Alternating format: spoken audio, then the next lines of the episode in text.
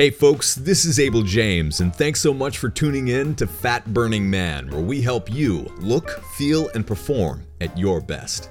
What do you want to be when you grow up? I remember being so excited hearing that question when I was a kid because I wanted to be a Ninja Turtle or play professional basketball like Michael Jordan or Magic Johnson. It was all I wanted to do. And truth be told, I probably have a lot better luck of being a Ninja Turtle, especially now.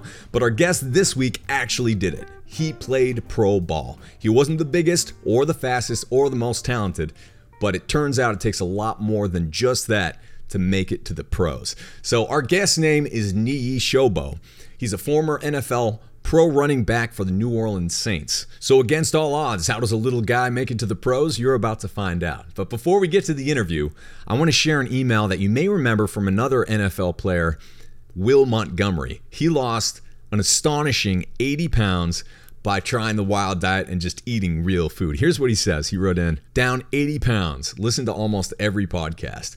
I've learned some things from your podcast, like the importance of probiotics and healthy fats like olive and coconut oils. I also liked hearing about the importance of grass fed beef and wild salmon versus corn fed beef and farm salmon. Learning about healthy snacks was big too. I didn't think my palate could change, but when I have a cheat meal like pizza or ice cream, I now feel sick to my stomach, which makes me want those poor food choices even less. This football season was my first year without football since seventh grade. I played 10 years in the NFL playing offensive line, so I had to maintain my weight around 305 to play center. I had a few injuries that last few years, and doctors recommended that I no longer play. I just hit my goal of 225 today, down from 305 with the Bears last year. Even though I was in shape for the NFL, now I can breeze up and down steps, cross my legs, and buy clothes at the store versus online. Recently bought size 34 jeans down from size 42 jeans, and I've had to punch two extra holes in my belt. Thanks, Will Montgomery. Will, I get shivers when I read that. Uh, it's such an inspiring story, especially considering the fact that you were in great shape physically. You know, you could do things with fitness that would surprise most anyone. You played pro ball. But when it comes to your health, walking up and down stairs, I think a lot of people who uh, watch pro sports wouldn't realize that health and fitness are actually quite different things. They can be complementary, but not always. So, Will, thank you so much for sharing. If you're listening to this, the audio only version, and you want to check out Will's pictures, I highly encourage you to do that.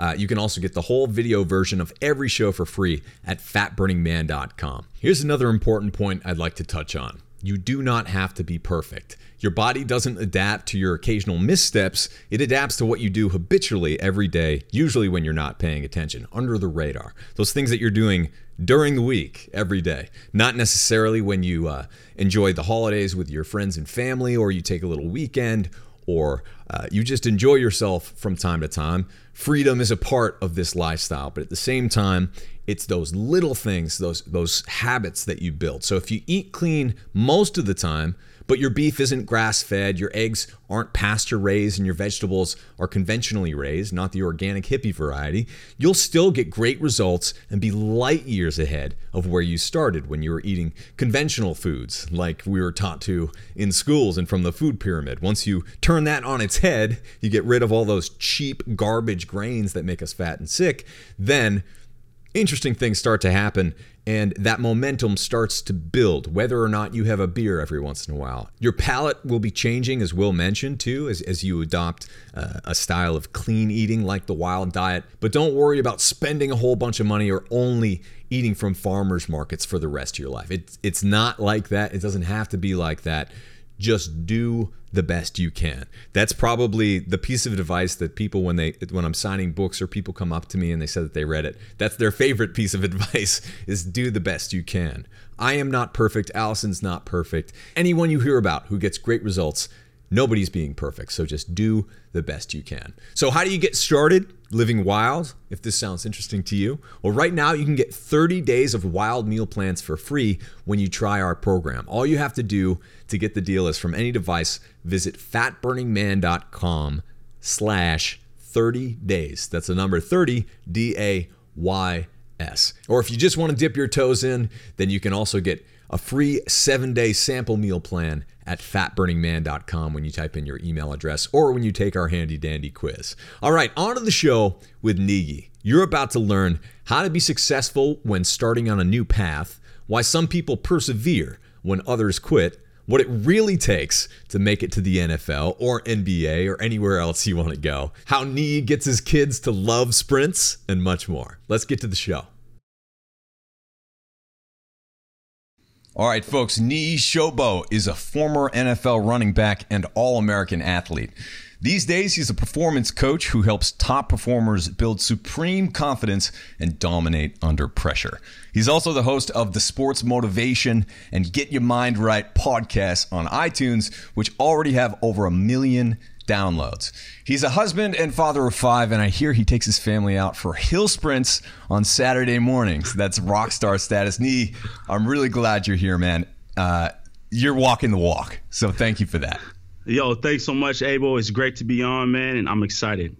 Your work has uh, spoken for itself. You invited me on your show when you were kind of getting getting started there, and I was uh, very honored uh, for that because it, it, was obvious immediately that you were serious about right, this. Right, you weren't right. just like starting a podcast or kind of like building a website because someone yeah. said that it was a good idea.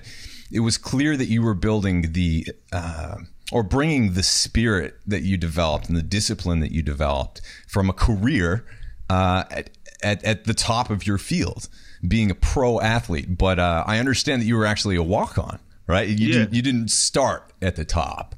Oh, no, absolutely not, man. And, and before I go into that, man, I, I appreciate that. That to me is very validating to hear that from you because as you know, in this space, there's a ton of people doing a whole lot of stuff. Yeah and it's becoming more and more easier to sift through, you know, a lot of the noise. Mm-hmm. But I take what I do very serious, you know, very serious. So much so that I quit my job as a firefighter last year to do what I'm doing full time, and have been able to hit the, the six figure mark pretty quickly. Good. So this is I'm all in, man. So when you say that, that makes me feel good. But yeah, I didn't start. I didn't start at the top by any means. I was the third out of four boys. My dad was from Nigeria. He came here when he was 18, and we were a soccer family. All my brothers played soccer. Family played soccer. My dad didn't even know what football was. And huh. when I was in about sixth grade, I got a little chunkier, you know, and I, I yeah. hated running, dude. I couldn't stand running. and I was like, man, I don't want to play soccer anymore. Like, I want to play football. Yeah. And I, I started at seventh grade, fell in love with it. Um, in high school, they didn't have a football team at my school, so I had to take the bus across uh, across the city about an hour and a half each day after school to go to practice. Wow! And then ultimately, I walked on to Oregon State.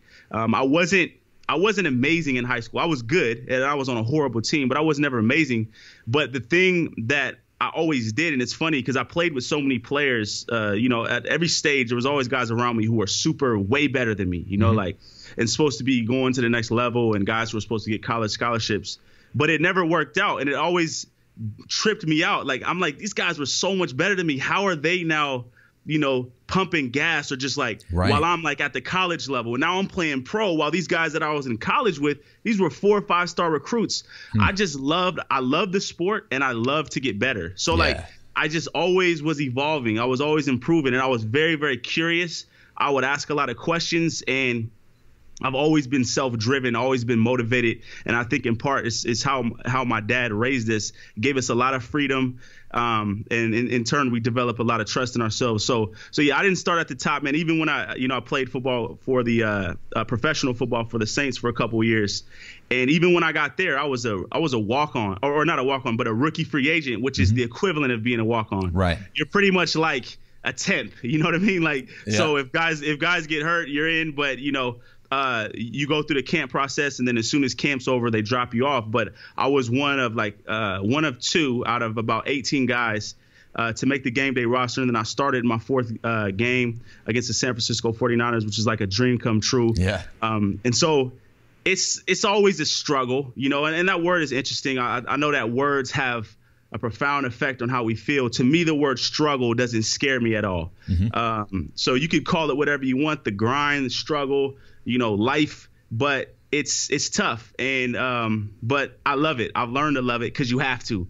And that's one of the things as an athlete that I learned is like if you don't if you don't learn to appreciate and respect the struggle, pain, mm-hmm. um good luck. you know what Yeah. I mean? So it's helped to develop my philosophy a lot, man.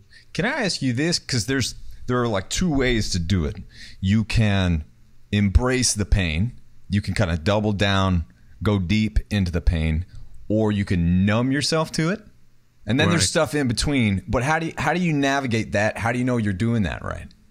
Man, that's a great question, man. I, and I think the answer to those questions, there's only a small select few of people who can answer those. Yeah. And you know what I found is those are the people who actually went through the fire, right? Sure. So it's like you never really know the balance until you find the balance. And it's a search. You're, it's con- you're constantly searching. So, for example, like in a relationship, I know you're married. You know, the the question becomes as a man, you know, when do you be vulnerable, and then when do you have to show up strong for your wife, Right. right? It's not like you can be crying to your wife all day, but then at the same time, vulnerability breeds closeness, togetherness, and that's Mm-hmm. an important part. But then that's, there's sometimes where it's like, yo, your wife needs you to man up. She needs you to like say everything's gonna be okay, right? Yeah. And and it's a struggle, man. It literally just today, dude. I had a, a little a little feud with my wife, right, where I felt like it was one of those times that maybe steer her in a different direction, sort of, Sure. you know, help redirect her thoughts. But at that time, what she needed me to do is just listen, right? Mm-hmm. And that's a tough lesson for for guys to learn is that sometimes we got to just listen. But sometimes you do need to coach her up. You do need to redirect her in the right way. Mm-hmm. Sometimes that line from like venting and complaining is kind of a tight line, right? Yeah. And it's the same thing with kids. I have five kids, and so I guess the the long the long uh, answer to your question is I'm searching for that balance. But Yeah. what I what I found in myself is that numbing myself to the pain usually means I'm ignoring it and I'm lo- and when I ignore it or don't discover it and become intimate with it, I don't really learn as much from it. Yeah. And so I've become very intimate with my pain, with the struggles, because when you do that, especially while it's going on, you learn like what is it that you actually believe that's holding you back. Like if you've ever been tight on money, that that that intense anxiety that comes along with being low on money, you learn a lot about yourself if you allow. But if you try to numb yourself, if you go play video games all day or you know drink beers just to take away the pain, mm-hmm. you'll never really find the lessons there. So I like to err on the side, and I always say this: I err on the side of too like more aggressive, meaning like I- I'll dive in, I'll dig into pain. Like when my kids, man, I like, and me and my wife kind of get into this sometimes because I, I actually value conflict. Like when my kids argue, that's good. Like get it out, talk about that. I want to understand why you feel that way towards your sister, you know, like, and, and for your sister, why is she so upset at you? Let's talk about it because on the other side of that pain is clarity. There's a lot of clarity, but you kind of have to sift through it, and that's tough, and it requires courage. But um, that's why I do the work that I do now. Yeah. And what a weird mix it must be. What What do you think the breakdown is in the uh, NFL or on your team, the, the Saints, while you were there, between the people who are, you know, truly gifted freak athletes Oh, wow, and yeah. the guys like you who are, are scrappy and no one's Yeah. going to stop you? right. Well, what's That's the a great- breakdown? Yeah, that's a great question, man. I would say, I mean, obviously, everyone at the professional level has some level of talent, et cetera, right? But once you get there, like once you kind of sift your way through, you know, each level, high school, you know, guys sift through to the top, to the next level. In the NFL, I would honestly say about, I would say 90 10. 90 Wow. being guys who are just dogs. You know what I mean? Yeah. Who got who got enough talent to play, right? And but they're just dogs. Like they they're they're tenacious. They're persistent. They work hard. They they t- they do the right things. They're healthy. They eat the right foods. They avoid injury. There's some luck involved and some grace. Then you got about 10% of guys like the Reggie Bushes, right? Sure. That are just freaks. Um, the you, you know the Adrian Petersons of the world and those type of things. But you look at a team like the Patriots. I would argue it's even less on Right. that team because Right. you can't call Tom Brady one of those guys. Yep. You can't call, you know, LeGarrette Blount one of those guys nece- necessarily. Um, so my point is, at the at that level, even Drew Brees, when I was playing there, uh, Drew Brees was the quarterback. Drew Brees is six foot. you know, like you see him, he looks like a regular dude. Like he does not look like a an all Amer or not all American, but a Hall of Fame quarterback. Right. That um, will go down as one of the greatest to ever do it. So it's about 90-10, man. That's what I would say. Wow. I love that. I wasn't expecting it to be that that breakdown, but that's encouraging. That should be encouraging to Yes, everybody. It is. Right, right, right. And I think that in general, man, if you look at any, you know, even in this podcasting world, right, or uh, you know, in the the online space, mm-hmm. authors, coaches, speakers, etc. I mean, let's be honest.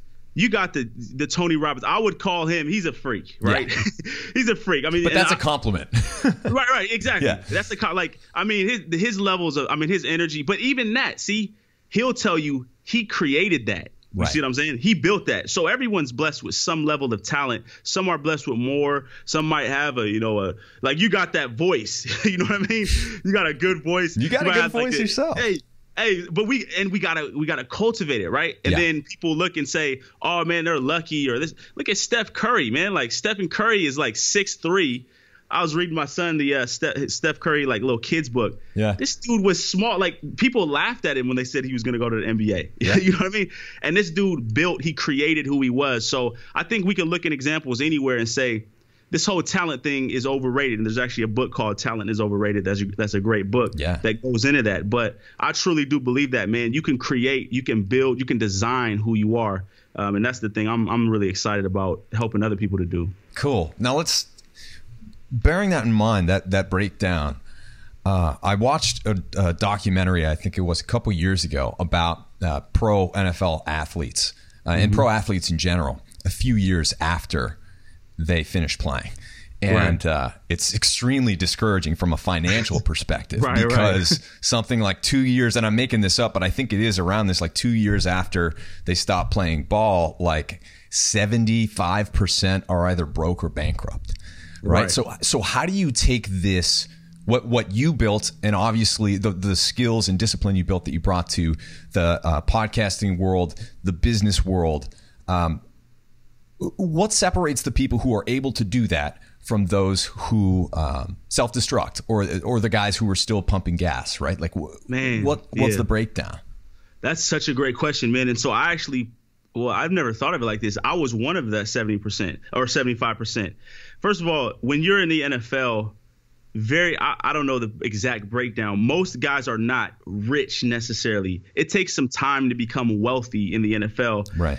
Unless you're a guy who's getting the multi-million dollar contracts. But even then you got the contracts, you know, they're not all guaranteed, et cetera. But my point is in the first couple years, man, nothing's guaranteed at all. So mm-hmm. you actually have to play in order to get paid.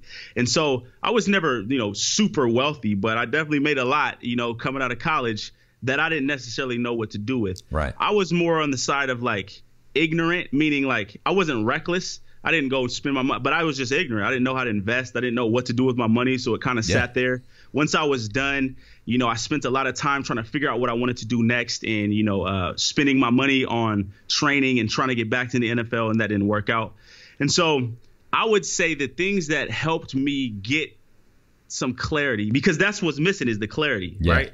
Because yeah. when you're done, your your identity is attached to football, and then it's like taken from you. Right. So if you find yourself trying to create a whole nother identity, that's pretty hard, especially if you don't know what identity to create. Mm-hmm. And so I actually just did an interview with Thomas Williams. He's a, a USC linebacker and he played in the NFL for several years. And this was brilliant. I wish I would have had his mindset when I got done. He said literally when he got done, when he got cut from the, I think it was the Jacksonville Jaguars, and he got into the regular world, all he did is he took his schedule that the NFL gave him because we're very regimented uh, mm-hmm. as football players. Mm-hmm. Wake up this time, breakfast, workout, watch film. He literally just transferred that schedule and just crossed out things and just put in different things right? So he's like, all right, I'm still gonna wake up, still gonna work out, still gonna do my, you know, breakfast and things. Yeah. Instead of watch film, I'm gonna read, I'm gonna learn, right? Instead of, you know, practice, I'm gonna go out there and meet people and introduce myself on my network. And and he was able to make almost an almost seamless shift, right? And so I would say your perspective and how you look at it. So if you look at when you're done with football, if you look at it as you're not the same guy. Your identity is will never be the same. Your identity is so much attached to this thing. You're gonna have a rough time. Mm-hmm. But the faster you make that perspective shift and say, all right, well, let me just take the skills that I've got here and just apply them here. Right? I was actually uh, I was listening to this uh, Tony Robbins interview a few days ago, and he was talking about how he helped uh, the Hulk. Right? Uh, what's his name? The guy's uh, whatever the guy. There the are a few of them the original the original Hulk, right? The original Hulk, okay. Yeah, yeah. And how he had problems speaking, right? Like he had problems speaking. And then Tony Robbins came work with him. Was like, listen, just take whatever made you successful as the Hulk. Like, just take that same mindset and just shift it. Just bring it on the stage. Mm-hmm. And sometimes it is that simple. You and I were talking before. It's like we like to overcomplicate things. It's like, oh no, what am I going to do now? And so even if you look at what I'm doing now, almost makes perfect sense, right? Considering my background and mm-hmm. you know mm-hmm. I played sports, I now work with athletes, showing them how to develop confidence and create that killer instinct.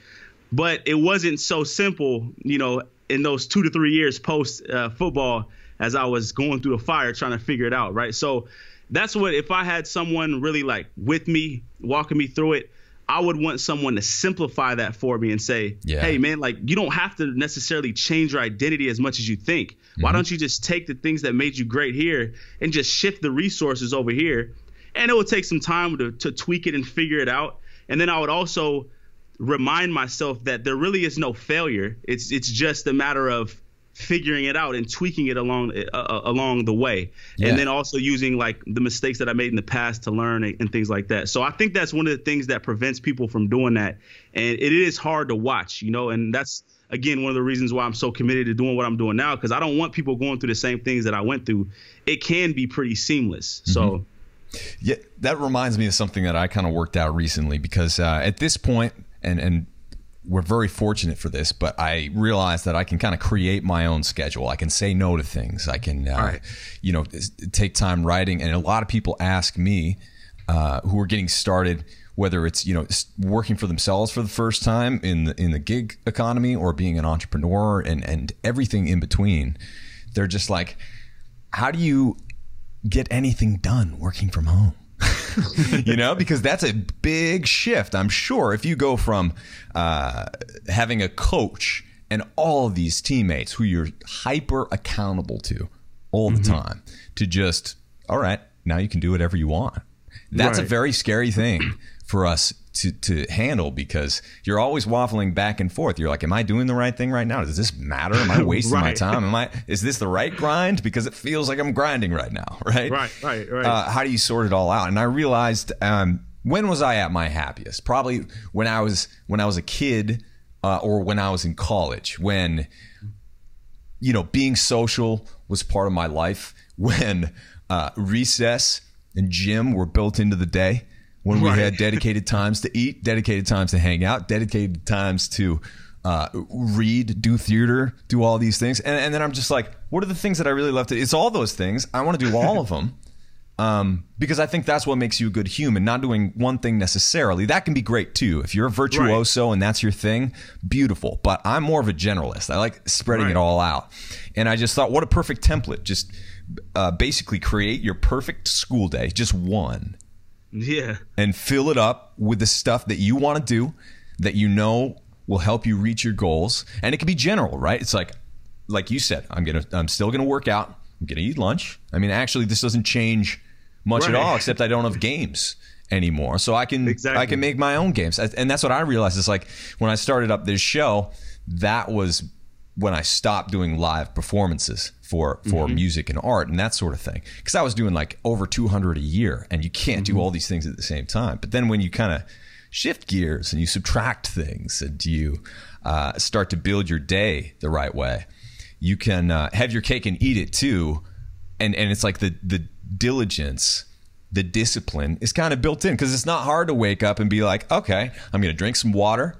Uh, I'm going to go do this workout that's already picked out right? right. It's, it's programmed in. And with like the technology that, that we have today on our wrist, uh, on our phones, soon in our brains and eyes or whatever, it's like you, you can have that accountability to some degree. You can have the built in uh, uh, social aspect of it and accountability there. Even with social media, even if you're stuck out in the middle of the woods somewhere, right. you can make this stuff work. You just have to be scrappy. So, how do people learn how to be scrappy like clearly you are? That's a man. That's a great question. So that's the ultimate challenge, right? And so it's easy, and this is why you know people listening to this podcast, I guarantee are like similar to people who listen to my podcast, the type who listen to a lot of podcasts mm-hmm. and read a lot of books. The challenge becomes like, how do you do the thing, like do right. it, right? Right. And and actually take what you're learning, and actually apply it. And so that's that's what I do. I think I feel like it takes someone to show you it first, right? Mm-hmm. And so that comes in the form of what you just said. Someone listening is going to hear that and say, "Oh, okay, cool," and then they're going to say, "Well, well, how do I know if I'm doing this right?" Right? Yeah. Like they still don't they don't trust themselves all the way, and that's where I feel like a coach comes in, a mentor, someone, a, mm-hmm. a book, something that can shake their world up. And then I believe it comes with the breakthrough of changing your idea of failure, yo. Like I'm telling you, if if you're trying to do this thing right, quote unquote, you're gonna be in for a rough one because mm-hmm. there is no right or wrong. Like the way you just talked about your day, that's not right for someone else. No, but that's your not. day. You see what I'm saying? That's yeah. your day though, and right. you know yourself. Yep. So I think it was Shakespeare. You know, to thine own self, be be true. Right? Be true to yourself.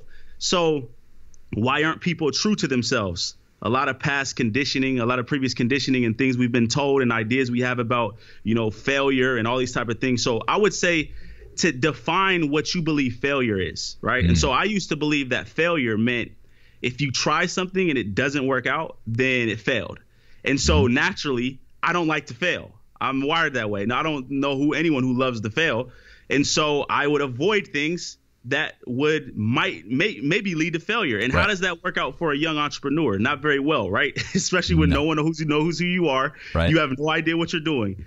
And so I very quickly had to come to grips with the fact that yo, I gotta define failure, man. So for me, failure is if you just give up, like if you just tap out. Mm-hmm. And unfortunately for some people, that's what they've done. Yeah. As long as I'm in the game, I am winning. Like I'm winning today. It doesn't matter if something if I try something it doesn't work out because I'm awake, I'm alert, I'm fine. I'm I'm, I'm gonna evaluate. I'm gonna figure. Okay, I tried this, man. I I listened to the to Abel's podcast, man, and I tried to do this and this and this. You know, this part worked out. This one didn't work out so well. Same thing with diets, etc. Mm-hmm. If you're trying, like, figure out your what they call your your ESS, your evolution st- or what do they call it? Evolution stable strategy, right? Find your your thing, find your recipe, your mm-hmm. mix. Mm-hmm. You go to chili cook off, they got a bunch of different types of chilies, and they're all good, right? You got some real spicy, got some with beans, some without beans. It doesn't matter. You got to find yours, and that's where you the the changing of the ideas of failure is the biggest breakthrough in that way. And I would say write it out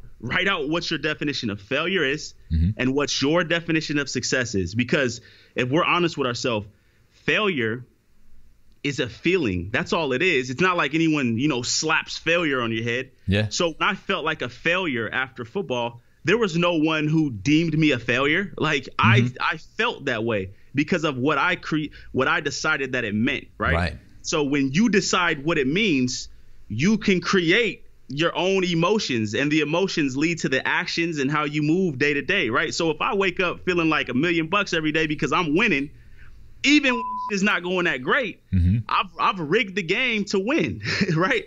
And to me, and, and I, let me not act like I wake up feeling great every day and I'm like, yeah, let's do it. No, that's quite the opposite. Like yeah. there are many days where I'm frustrated, I'm angry, etc. But to me, the goal of life is not happiness necessarily or feeling positive all the time. I'm in the game. So that yeah. just knowledge and awareness that I'm living in this game, that I'm here today, I'm living my dreams, that gives me a lot of fulfillment, which I believe is the purpose of life, right? To be fulfilled. And just like you have a good dish, it's not like one thing that makes it great. It's a lot of things, right? There's mm-hmm. a lot of emotions, positive, negative, sweet, sour, right? All these type of, you know, these this contrast. And so again, I've just learned to uh, enjoy that contrast. But I would tell tell those people who are trying to figure out, you know, what their thing is change your definition of failure. You know, change it. Write it down. Decide on what you want to believe on that. Put it up on your wall and condition it every day. Read it. Write it down. Visualize what life would be like if you actually believe this. There's plenty of exercises that you can do to strengthen a belief, but that's at the uh, that's at the essence of what I'm so fired up about is developing belief which is what we call as athletes mental conditioning, mm-hmm. developing a sense of belief in what you're doing, rewiring your thoughts and ideas, because we know that those are what leads to the emotions, the actions, and ultimately the actions, right, are what get the results. So I would, I'm big on that, man. That's where we start. You got to change your idea of failure. Yeah. I love that. Now, you have been around uh, people at the top of their game for years, and I'm sure some of that rubs off on you. And I'd like to hear some of the misconceptions about people at the top, and also uh, what what people at the top know that most people don't, what they live by that most people you know, it, it, wouldn't even occur to them. So I'd like to hear that, but but first I'm going to answer with uh, someone who I asked that question in a past show, and he's like a sports psychologist, uh, top performance coach, and he works with pro athletes. And I and I asked him that, and he he just said without missing a beat, he's like breathing. They know mm. how to breathe. Right. And I thought that was really good. But what do you got? Man, so I would say let me start with first some of the misconceptions mm-hmm. about those at the top. They are not always motivated, fired up, mm-hmm. you know, feeling great. What they figured out that most people haven't is that it really doesn't matter how you feel. Yeah. It doesn't matter. You got to get it done. Mm-hmm. And so I would re- like the the book Relentless by Tim Grover, great book. This guy trained, you know, Michael Jordan, Kobe Bryant. When you are relentless as he calls it, a cleaner, you crave the end result so bad, you're willing to do whatever it takes. Right. So it doesn't matter. I mean, there's days when you're sore, you can't walk. You know, it's 95 degrees out there. The humidity is through the roof, and you don't feel like playing football. The guys who are great, the Drew Breeses, they go out there regardless. Mm-hmm. They do what must be done regardless of how they feel. And because they have what I call godlike purpose, right? And so that's the difference. Those who are really great, their, their ability to do what must be done regardless of how they feel is not magical. It's not like ingrained in them since birth. Mm-hmm. It's because they have a really profound, deep purpose in what it is that they're doing. And I don't say godlike purpose to to insinuate that you know all athletes are trying to change the world or anything. Mm-hmm. You look at I always use an example of Muhammad Ali versus Floyd Mayweather, two of the greatest boxers ever, right? Muhammad Ali, his purpose, he didn't even like boxing actually. His purpose was to bring awareness to the inner cities, mm-hmm. to what the plight of the blacks, right? Mm-hmm. Uh, Floyd Money, May- Money Mayweather, he doesn't care nothing about that. He cares about money. Mm-hmm. He cares about you know how people are going to remember him. He cares about his family, etc. Right? It's not right or wrong, but their purpose is so profound. It's so deep and it's real. It runs through their veins. So it gets them to do that other people don't do, right? Yeah. Because what needs to be done is not rocket science. Let's mm-hmm. be honest. It's not rocket science. You go, you could figure out the process of any one of these. Just read. I was reading. Uh, I think it's called Beneath Beneath the Water or something. It's about uh, Michael Phelps, his mm-hmm. autobiography. You go read it. Get any book, man. Kobe Bryant's biography called Showboat. You find out exactly what these guys do. Mm-hmm. This many shots, you know, this is their diet you know, this is what they do. Kobe Bryant spent 30 minutes exercising his knuckles. Okay, but all this different stuff. That's not the complicated part. The complicated part is how do you actually do that? Like mm-hmm. when you don't feel like doing it. And the way you do that is you find your purpose. And so that's what I would say is the biggest difference, the misconception, man. That guys are not like wired a certain way, man. They just mm-hmm. gotta they just got a reason behind what they're doing and, they know what it is. Mm-hmm. and and they do what must be done regardless. Yeah. So, what do you now that you're um, not really going after pro ball anymore? What are you training for? How do you make it worth it to stay in shape? How do you know if you're wasting too much time on it, not spending yeah. enough? How do you, how do you calculate all that? That's a great question, man. It's funny. I, I struggle with that a lot because I still am, I still have this like football player mentality. Mm-hmm. Um, where I feel like I have to be lifting all these weights and doing those things, and it's just not practical. I got my gym here, you know, like in my house and I work out still, probably about four, five. If I work out five five times a week, uh, weightlifting, that's mm-hmm. a that's a great week. Yeah. it's usually my goal. It's hard to get to that, and so I've struggled to find that same sort of drive and motivation. And so now it's like I've got children.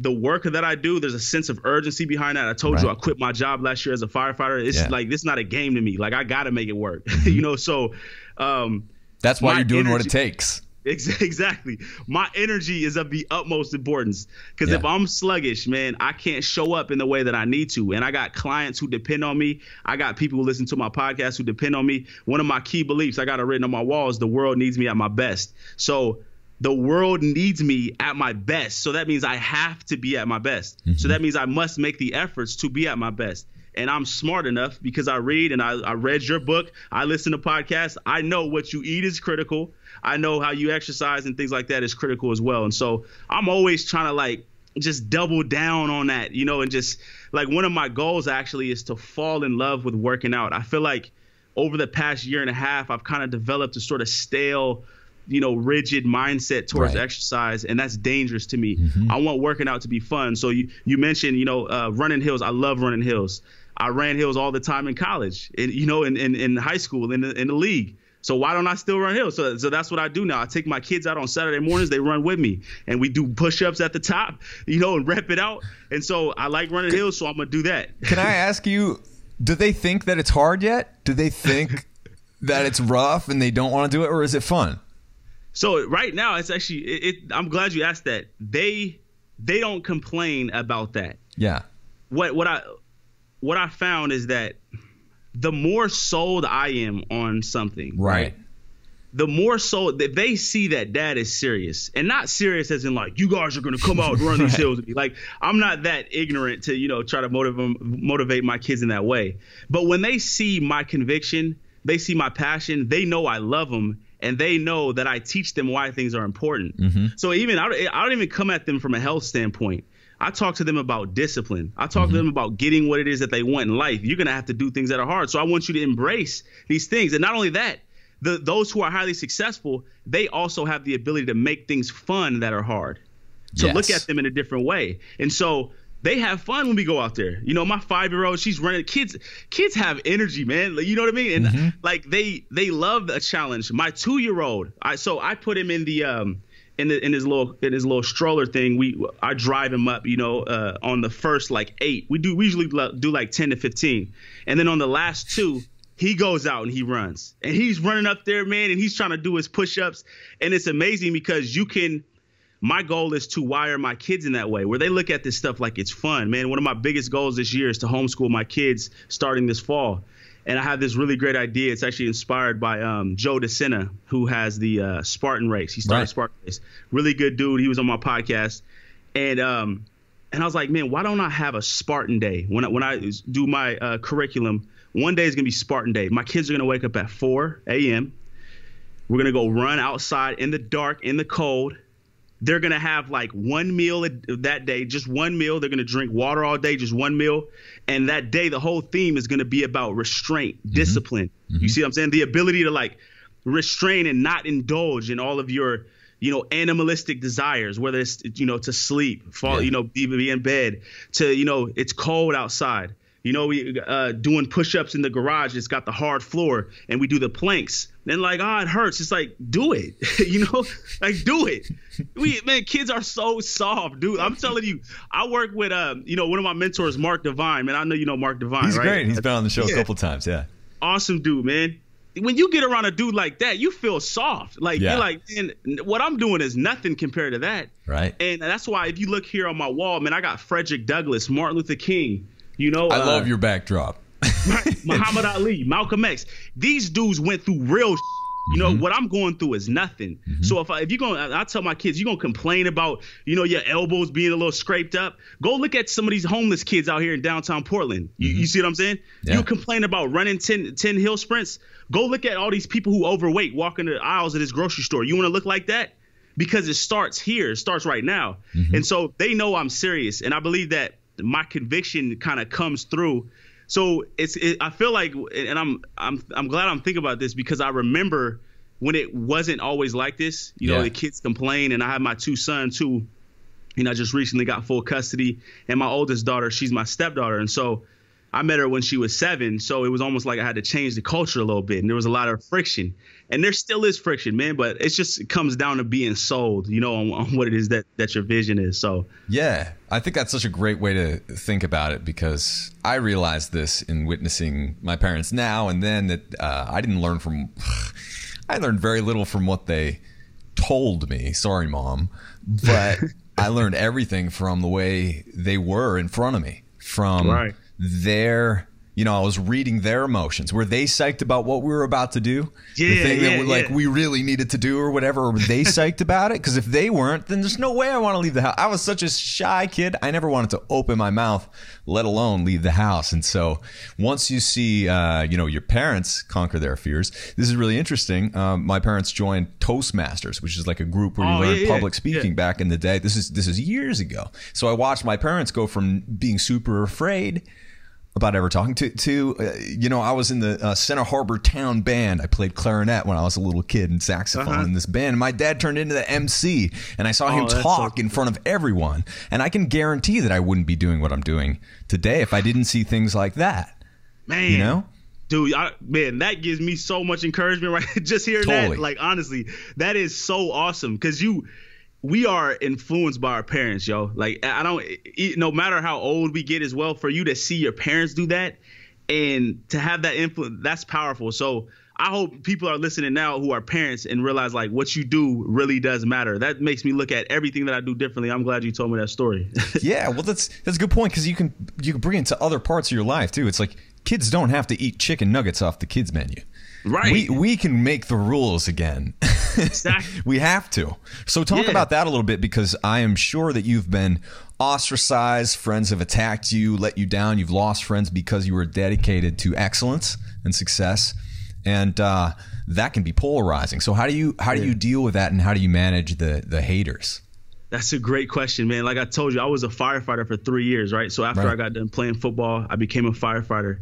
And it was in the beginning, it was like in that first year where I was really starting to my my philosophy, my vision was starting to crystallize, and I was getting very clear about how I wanted to live and what I wanted to do, and and and the moves that I needed to make. And so I was already plotting my retirement. Of course, I didn't tell these guys. I was just I, I had the date in mind.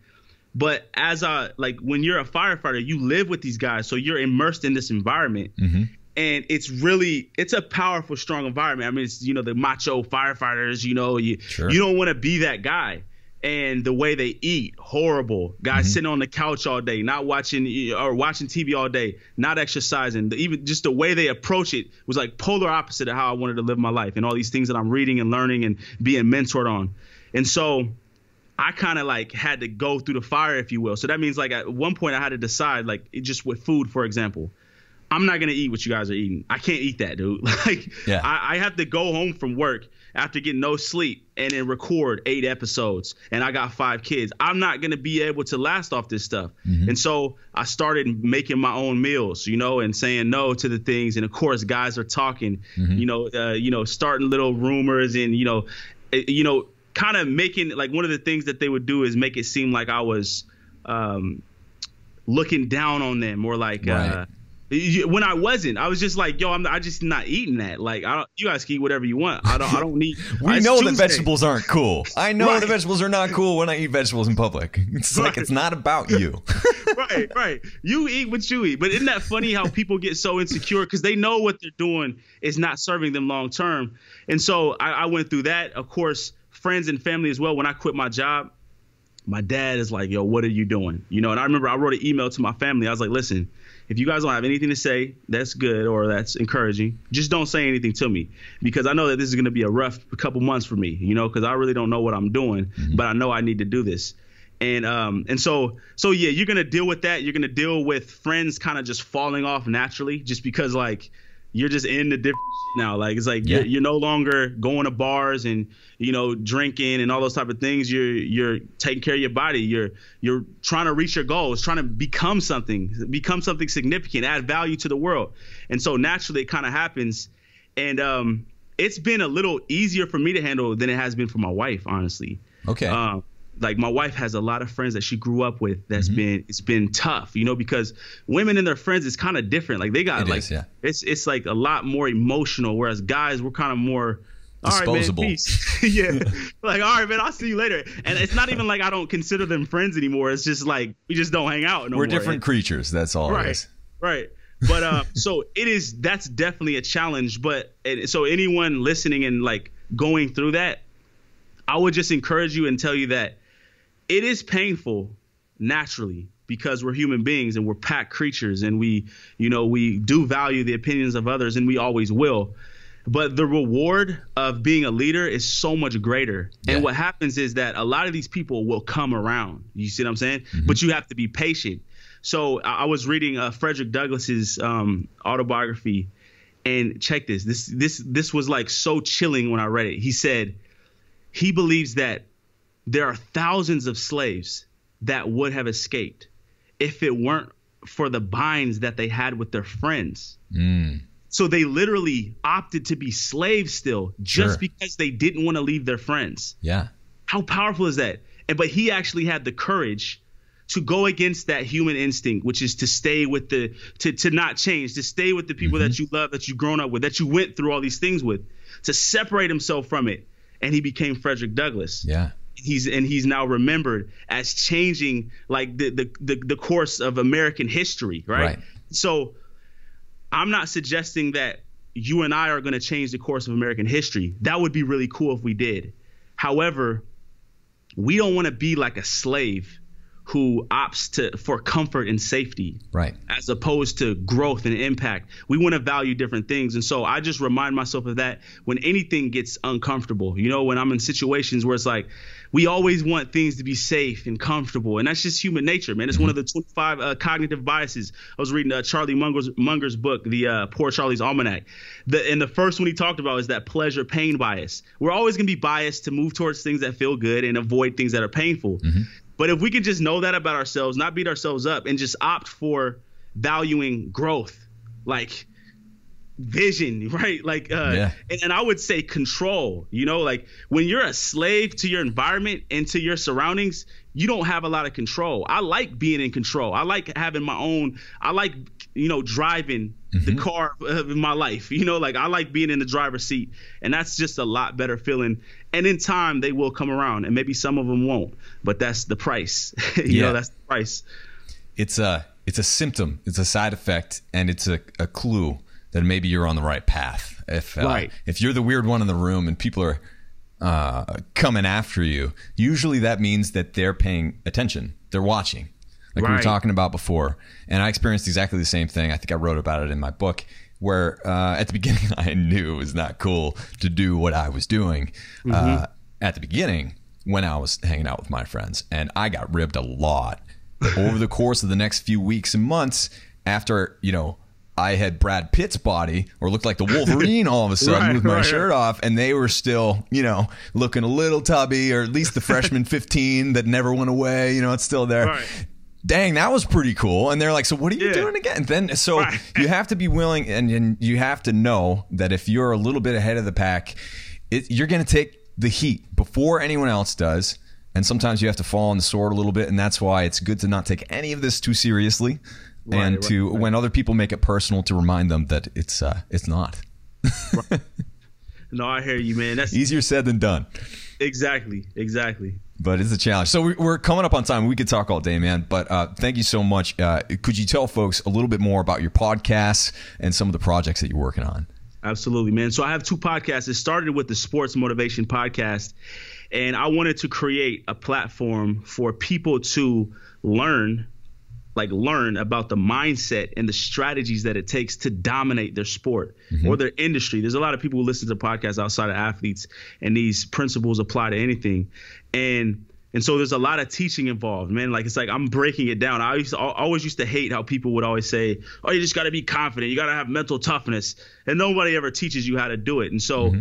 I've been creating and developing these systems and taking what I've learned and accumulated all this knowledge from books and things. And that's the other thing I was going to say to what you said earlier, man. Is like another way is to put yourself around other people to mm-hmm. where you're the low one Yeah. to where you feel anxiety because you're like man so if you hang around some guys who like like my pod i'm looking at your podcast you got like 1500 reviews i'm like yeah i can't feel too like, like it's like that's the opposite effect right? Whereas like i want to reach and using peer pressure for that example. So but anyway the sports motivation podcast i believe if you are someone who aspires to be a high performer then you would be and uh, please forgive me if this sounds arrogant you would be an idiot if you don't listen to my podcast. And that is not me that's not me overselling or anything that's just straight up. Because what i found is that there's not really things out there for high performers that actually shows them how to do this stuff You are right about that. Yeah, I, I, I just, I'm, I'll say I've heard a lot of sales pitches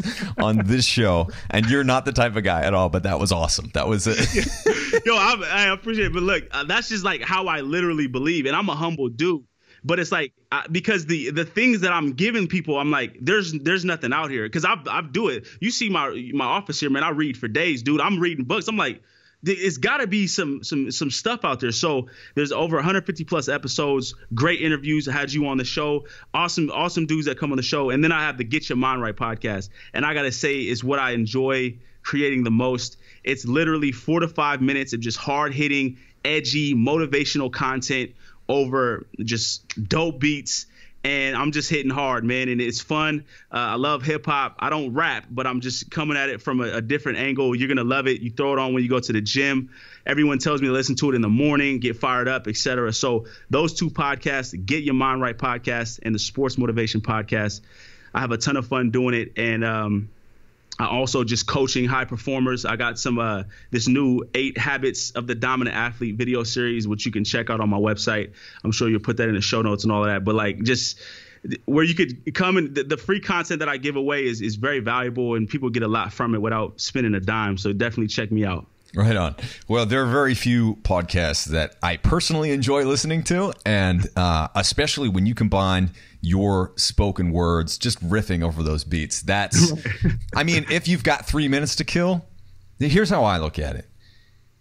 All of these big TV networks, all the major media, and all this stuff that's in our face all the time, you can ignore it. You can choose to access your podcast to listen right. to stuff that's going to get you better not get you brainwashed.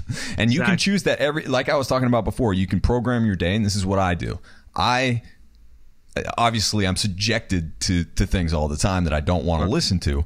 But when I can throw my earbuds in, my headphones on, or when I'm at home, I am very intentionally choosing to listen to people like you who are chasing after truth, who are mm-hmm. chasing after knowledge, and doing it uh, for uh, no reason but to improve humanity and the situation right. that we're in. Because clearly, the world needs help in whatever way you want to define that. And so there's there's a lot of urgency, and I uh, really appreciate people who are doing the work right now. And you've been busy since you had me on the podcast the first time that, that we were introduced, and I'm very uh, uh, very impressed with what you've put out there already, and I can't wait to see what you do next. So if you guys haven't listened to Niyi's podcast and, and checked out his work, check it out now and check out whatever he's going to be doing next because he's going places. So thanks so much for coming on the show, man. Keep in touch. No doubt, man. I appreciate you having me on, bro. Before you go, don't forget to grab your listener discount on our 30 day fat loss plan. In this plan, we share 30 days of mouth-watering wild diet meal plans that are designed to help you drop fat with real food. The meal plans are paleo friendly, easy to make, and literally the meals that my wife Alyson and I eat just about every day and night to stay lean, fit, and happy. In the program, you'll get the most effective method of meal and nutrient timing to best stimulate fat loss and muscle recovery, the truth about how much protein you really need for your body type, 30 days of specific healthy fat burning meal plans as a done for you nutrition strategy, and tons more. If you check it out today, you'll even get a listener discount. All you have to do is type in fatburningman.com forward slash 30 days. That's the number 30, D A Y S. Once again, that's fatburningman.com forward slash 30 days. I'll see you there. Thank you so much for joining us on this episode of Fat Burning Man. If you liked it, don't forget to hit the subscribe button on iTunes, Stitcher, YouTube, the podcast app, or wherever else you might be listening to or watching this show. Got a second? Please leave me a quick review on iTunes. I always love hearing from you, and if you think someone else might like and benefit from this free show, please take a second to share it with a friend or with a family member. You can get in touch with me on Twitter at FatBurnMan and Facebook by typing in Abel James or Fat Burning Man. Drop me a line anytime. Did you know that I've recorded over 150 episodes of Fat Burning Man, winning four awards in independent media and hitting number one in more than eight countries? And here's some more good news you can download and listen to every single episode for free. All you have to do is type in fatburningman.com. I'll give you a second to type it in fatburningman.com.